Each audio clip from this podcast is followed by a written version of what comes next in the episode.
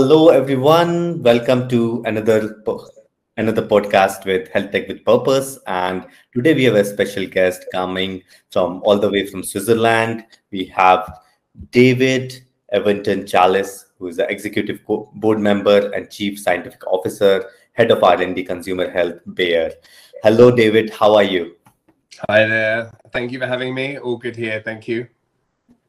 Great. Glad to be connected with you, David, because I know some of the work that you've been doing is has a very high impact in the world that we live in, which we are going to talk more about during this uh, podcast. But before we get to uh, the work today, would like to know a bit of more of on your background and uh, you know things that you've done uh, that led to the role that you are in today. Would you like to describe some of your work history and your background? Sure. Where to begin? Um, so I I studied biology um, in the UK a long time ago now, and uh, decided that I didn't want to go into research, so I moved into industry, and uh, I joined a company Kimberly Clark, and um, that was the start of my kind of twenty odd years uh, within health and hygiene. Uh, I've always had a bit of a, a, a non-linear route uh, through through my career and started off in regulatory. I was an auditor for a little while, moved into public affairs and uh, and sustainability, and that was a fantastic experience because for me working in this kind of industry to be able you often only see kind of one piece of it and for me to be able to see everything from the you know the, the the policy side of things through to manufacturing the products and what's going on in the factories and things like that was um, that was a super experience for me. I spent a couple of years in agency side uh, doing similar kinds of things, but from from the other side, uh, working with different companies on things like sustainability, health, and innovation. And then I moved to Reckitt Benckiser and spent about eight years there. started off uh, responsible for sustainability and then picked up innovation along the way. So it was kind of a nice mixture between kind of setting that that company strategy on sustainability and how to be um, a company that's responsible and grows in a responsible way um, and, and integrate sustainability into innovation and then actually bringing that to the products themselves um, and you know some of my passions are around kind of building brands into new areas and then creating new brands with it as well. So um, another another fantastic experience. And then about four years ago i moved to sunny basel in switzerland and and joined bayer and that's my current role uh, looking after r&d within bayer consumer health sorry. so great. Thanks so much for a comprehensive introduction, uh, David, to set things up. So uh, let's go more deeper into the work that you do at Bayer. So what is your day-to-day work like? What are the things that excite you the most? What are the things you're currently working? So it's an exciting time to work in consumer health. I think um, there's such a big opportunity. Um, so I work on across all of our different brands and our different geographies. Um, innovation has a role to play in all of them. So it's a it's a pretty diverse role. And you know, when you think about it, self care has never been more important with the burden on health systems. Um, there was actually just a, a, report came out this week from the European Self Care Association, which I haven't finished reading yet. But um, one of the key findings there was, but by expanding self care, that can save more than 54 billion euros uh, to the European healthcare system per year. And there's similar kinds of stats that you see. So I'm really passionate about self care um, and how we can uh, essentially allow people to take better control of their health. And and that cuts across all of the different self-care areas we work in from you know allergy cough cold pain heart health uh, supplements dermatology digestive health. So working across all of those different areas what can we do to um, not just grow our brands and grow our business, but actually provide better products and services to people um, and move into new areas because it's uh, it's an exciting area to work in. It's not always easy to work in. There's quite a fragmented regulatory environment around the world, so it's uh, um, it's always a challenge to do these kinds of things at scale. But there's such a need in all of these different areas, um, and we're working across each of those kind of benefit areas or categories, however you want to call it, uh, to bring new innovations to the market.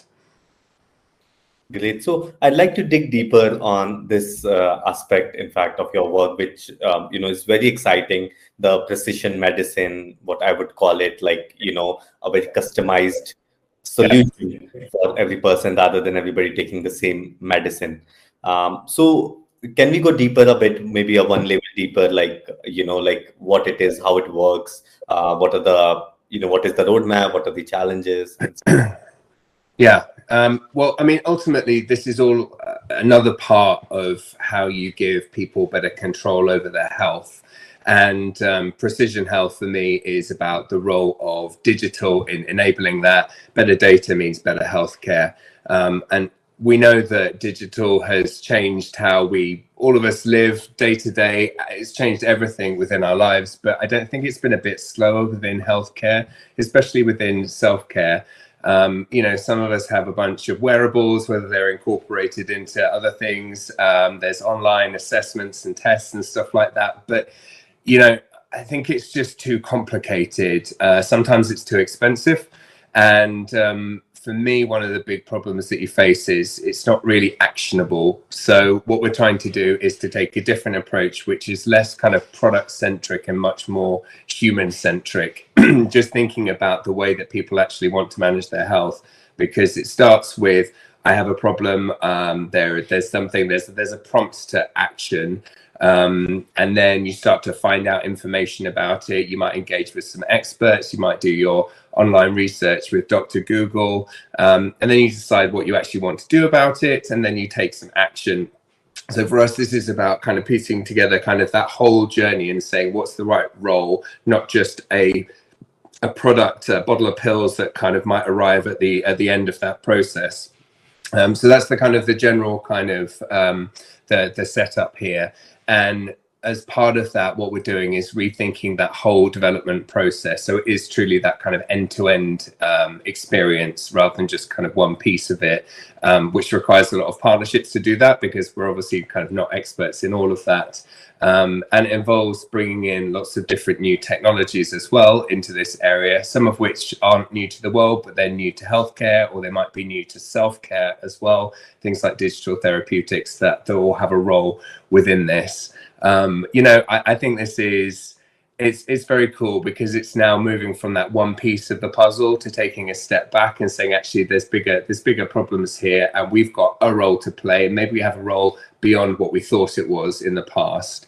And with that you can apply that to almost any area of health. Um, and we're working on a number of different areas uh, within that. Um, i think when it comes to digital health it's um, there's so many different ways you could approach it. But for me we need to start to focus on the areas where there is that big unmet need. So whether that is the products don't really work so good so you need something else and a physical product on its own isn't going to be enough or maybe there isn't great education and people aren't really sure what they should be doing at what point to give them the best care um, and you know the, these things go on but the unmet need part of this is incredibly important because otherwise you're providing a solution to a problem that doesn't really exist.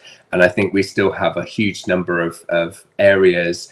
Take um, ibs for example and, and gut health. This is something that my dad suffered with for years to the point that you know close to his death he, he didn't really leave the house because he was so worried about what was going to happen and what was going to trigger him. He didn't really know what was going on with that. And just think of what you could do by actually giving people that knowledge, that power, that control over their health, and actually to regain a bit of their independence in that situation and, and start to live a bit more confidently. Those are the kinds of areas that I think are absolutely ripe for disruption because people just don't know what to do. The other side of things, which is also really interesting, is where things might be taboo. So we have a brand called Canesten. It works in uh, intimate health.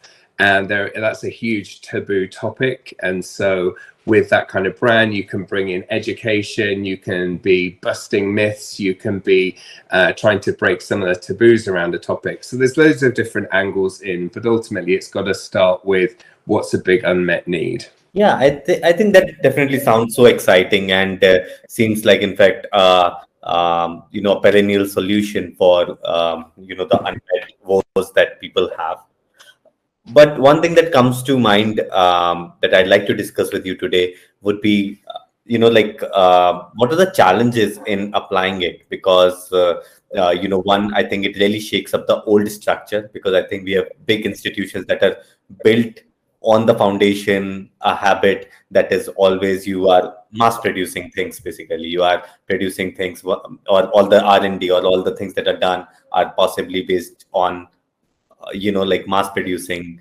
of mass production of any kind of uh, uh, you know vaccine or any kind of uh, cure for example. So uh, so that's one thing that comes to my mind. So mm-hmm. i would like to know is that a problem? And uh, what are the other problems or challenges that you see you know and being able to reach to the future that we are imagining so that's a big question. There, there's a ton of problems. You could talk about the healthcare system, the regulatory environment, and things like that. Um, you can talk about uh, the problems that we face in actually getting people to understand that prevention is really important and not just waiting for an issue, because uh, that is tough. Behavior change is tough for all of us. I think we all know what we probably should be doing. We're probably not all doing that at the same time. Um, but I think when, when it comes to kind of a business like ours working in this kind of area, some of the problems are we don't have the capabilities or the skill sets to actually do this. Right. So what do you do?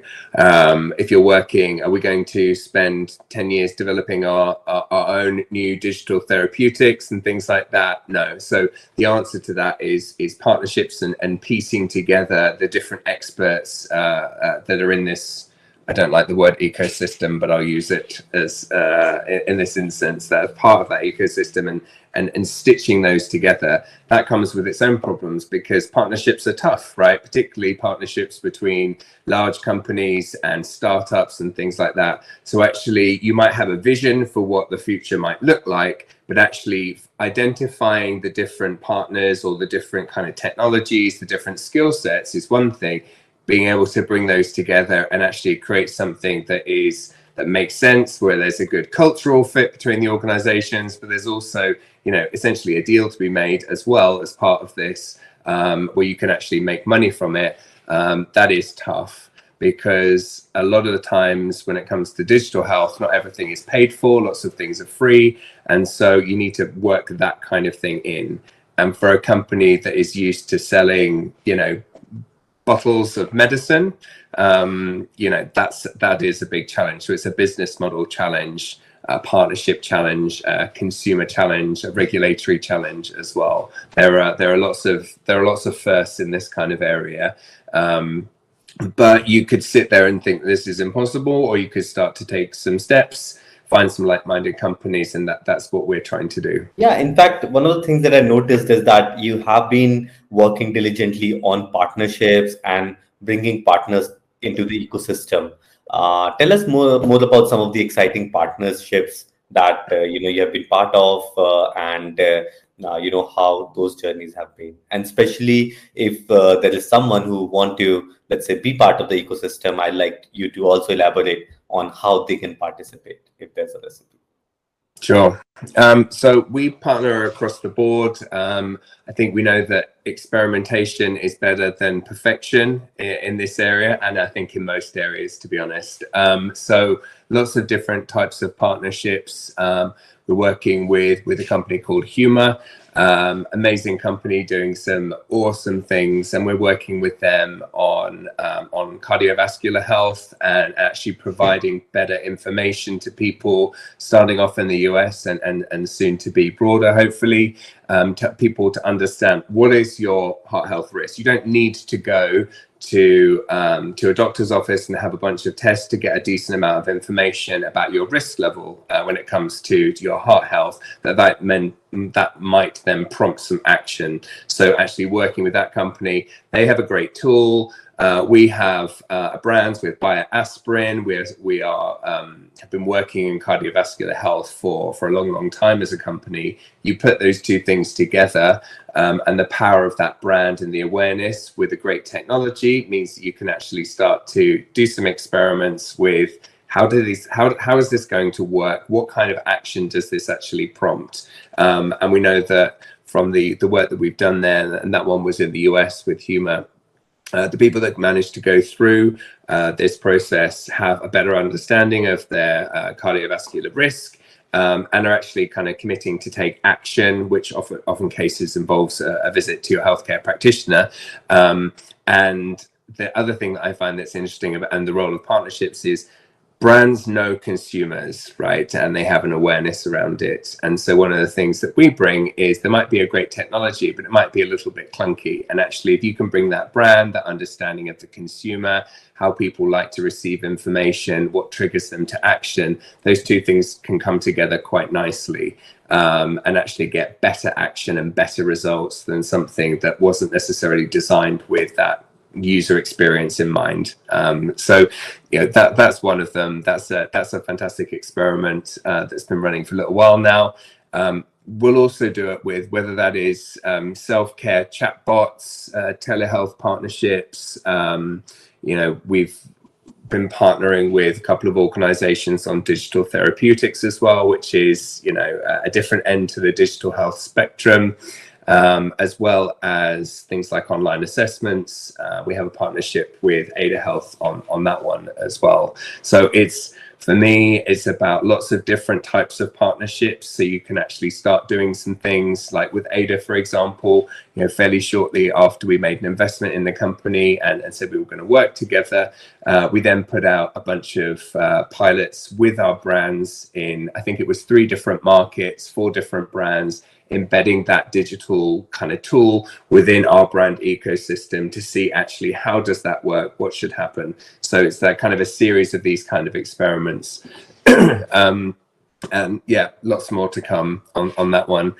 i think when it comes to partnering with uh, a company like Bayer, um, the most important thing for me is that there's a good fit uh, between uh, different organizations. You've got to be able to work together you need to be able to make a human connection. I know we always start about technologies and things like that, but actually, um, there needs to be uh, a way that you can kind of start to talk to each other and, and figure out like what are you all about, what are you looking for, and, and vice versa, rather than like a, a pitching or, or vendor type arrangement. I think is one thing, and advice for people that are thinking to work with with Bayer or companies similar to to ours would be just be really really clear on what you're offering, but also what you want and who you are. I think those are the things that we sometimes miss with partnerships. Um, you know, do your research on the organization. Where are, where are they strong? Where where are they weak? You know, where do they have great brands? There's no point kind of pitching um, for uh, to work with Bayer or to to approach us if it's for a tiny brand that is just in one market that doesn't have any scale potential for example you know have a look at where they're strong where they're growing um, and actually start to find those kinds of connections and then it really it's just a conversation uh, that starts things off um, i think in my years of working in partnerships there's been there's a lot of wasted time with back and forth and things get very formal too quickly and then oftentimes they then just fizzle out. So I think it's going in fairly as direct as you can be with who you are, you know, what you're looking for, what your idea might be. Um, obviously, not giving away all of your all of your kind of company secrets and stuff like that, but being as open as possible, I think, is the best place to start. Um, and so, definitely with our partnerships program, we've taken a much more of a human centric approach to that rather than a uh, like an automated system kind of thing because I've been part of those in the past and they are pretty clunky, uh, a bit impersonal, and they can take forever.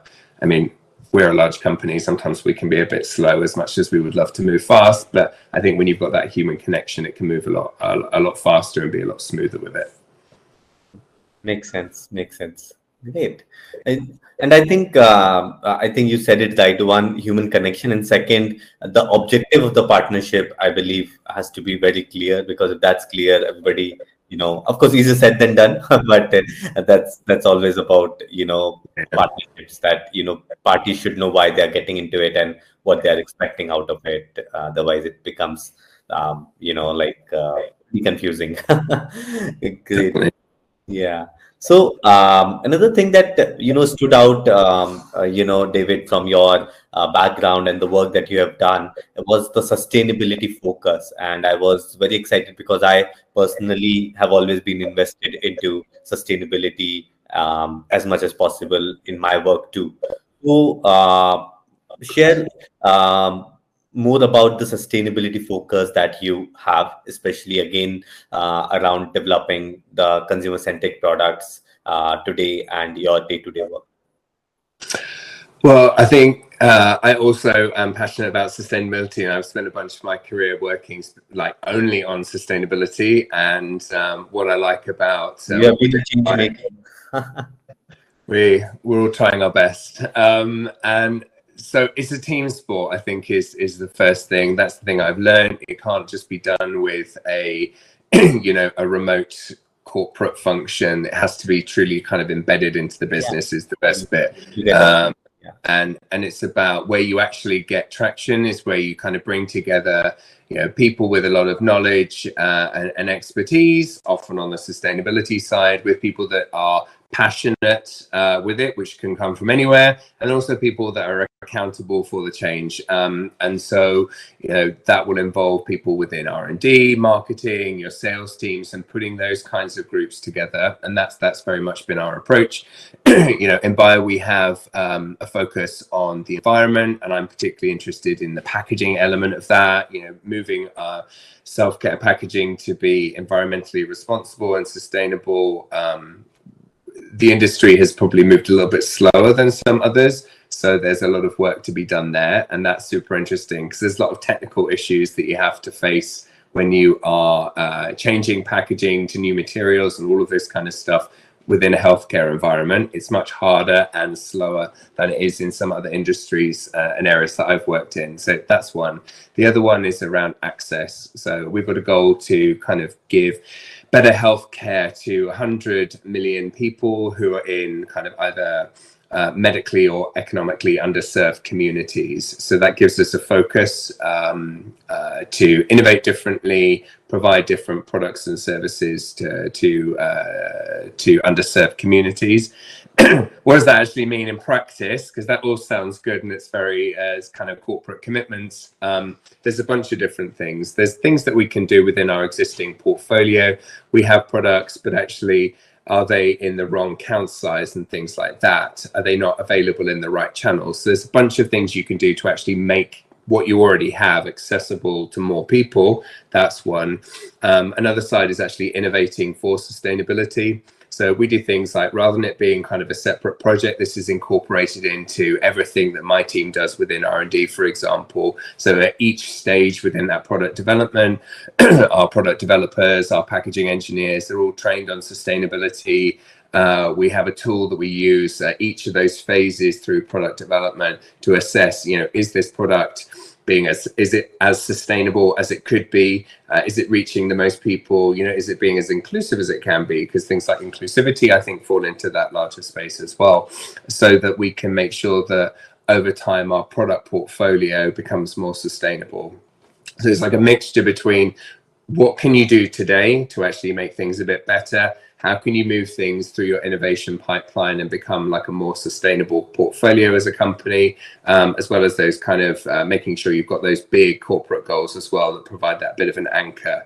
So that's kind of our approach, um, and it means that you can do stuff for today, but you're also planning for you know the next five, ten years as well with your innovation pipeline because some of these things, as much as we would always love to move really, really fast it's it's not always uh, possible to do. You know, we've had a challenge within healthcare about PVC packaging in uh, in blisters, for example. That's been a challenge since I started working in this industry, for example. So it takes a long time to to crack, and uh, let's see who's first to crack it. great, great. No, I think uh, somebody who has the mission and the motive would be the one who cracks it. we'll see. Great, David. So my last question uh, for the evening, um, because this is a Health Tech with Purpose podcast. So I would like to learn more about your purpose of for the things that you do and how are you driving that purpose? My purpose. um, so my purpose is around kind of expanding kind of my own and other people's worlds that makes things better which sounds super fluffy and it probably is. But for me this is you know what i love to do and what i what i think i'm here to do is to make connections between different ideas, different people, kind of expand the world a little bit so that we can actually make more progress, you know, be that on on healthcare, digital, whatever whatever that might be, you know, people development. I apply it to kind of everything that I do. So it's all about kind of making that making things a little bit uh, bigger, making better connections between things. And, and that's what I apply into you know into my job and, and, and also outside of things because I think um, it's for me, I took a long time to think like, what is my purpose? What am I here to do? Is my purpose my job? Well, what happens when my job changes? And I think a lot of us go through that kind of uh, that kind of thing. And for me, I, I kind of settled. It was only last year, so it took me took me a good kind of 20 years of working to figure this out. But actually, the th- like the thread through all of this stuff is actually what I'm here to do. Is just make things make things a bit bigger so that you can make better connections and make things better. The thing that you're doing it with could be anything.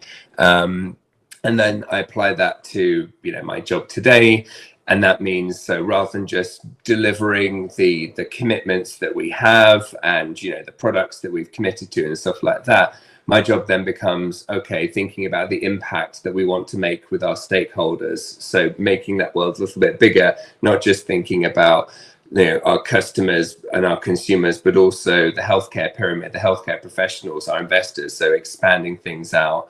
Um, and then in addition to kind of delivering the today it's then okay well how do we reimagine? How do we do that? How do we serve all of those needs? And so it can apply at that very kind of high level and then it goes down into the day to day as well for me. So whether that is you know mobilizing the organization, having that great idea, connecting different like-minded people, so you can kind of start to catalyze some of that change, and then coaching people through it. It means that with that kind of purpose, my style needs to be coaching. So asking questions, helping to make some like connections so that it's not me and my brain that's doing something, it's the impact that I can have on others. So it's not like everyone that works in healthcare's purpose. So mine is a bit different, but that's kind of guides what I do and, and in particular how I do it. Um, and as you can tell, because I could talk for hours about this, it brings me a lot of energy when I when I think about things in that way. Um, so in a nutshell, it's that. No, no, I, I definitely like the sound of it. Um, all I can say from my own experience is that the purpose has to be that big vision goal, basically, and then you know that allows us to do those small things or small wins every day. Um, so it has to be big enough that you are striving towards it over years and doing a lot of accomplishments while on the way of it. So I, I think I, I like the purpose that you mentioned. thank you. It's been a real pleasure hosting you. And uh, thank you so much for uh, uh, sharing your insights and sharing your time. Thank you. All righty. Thank you.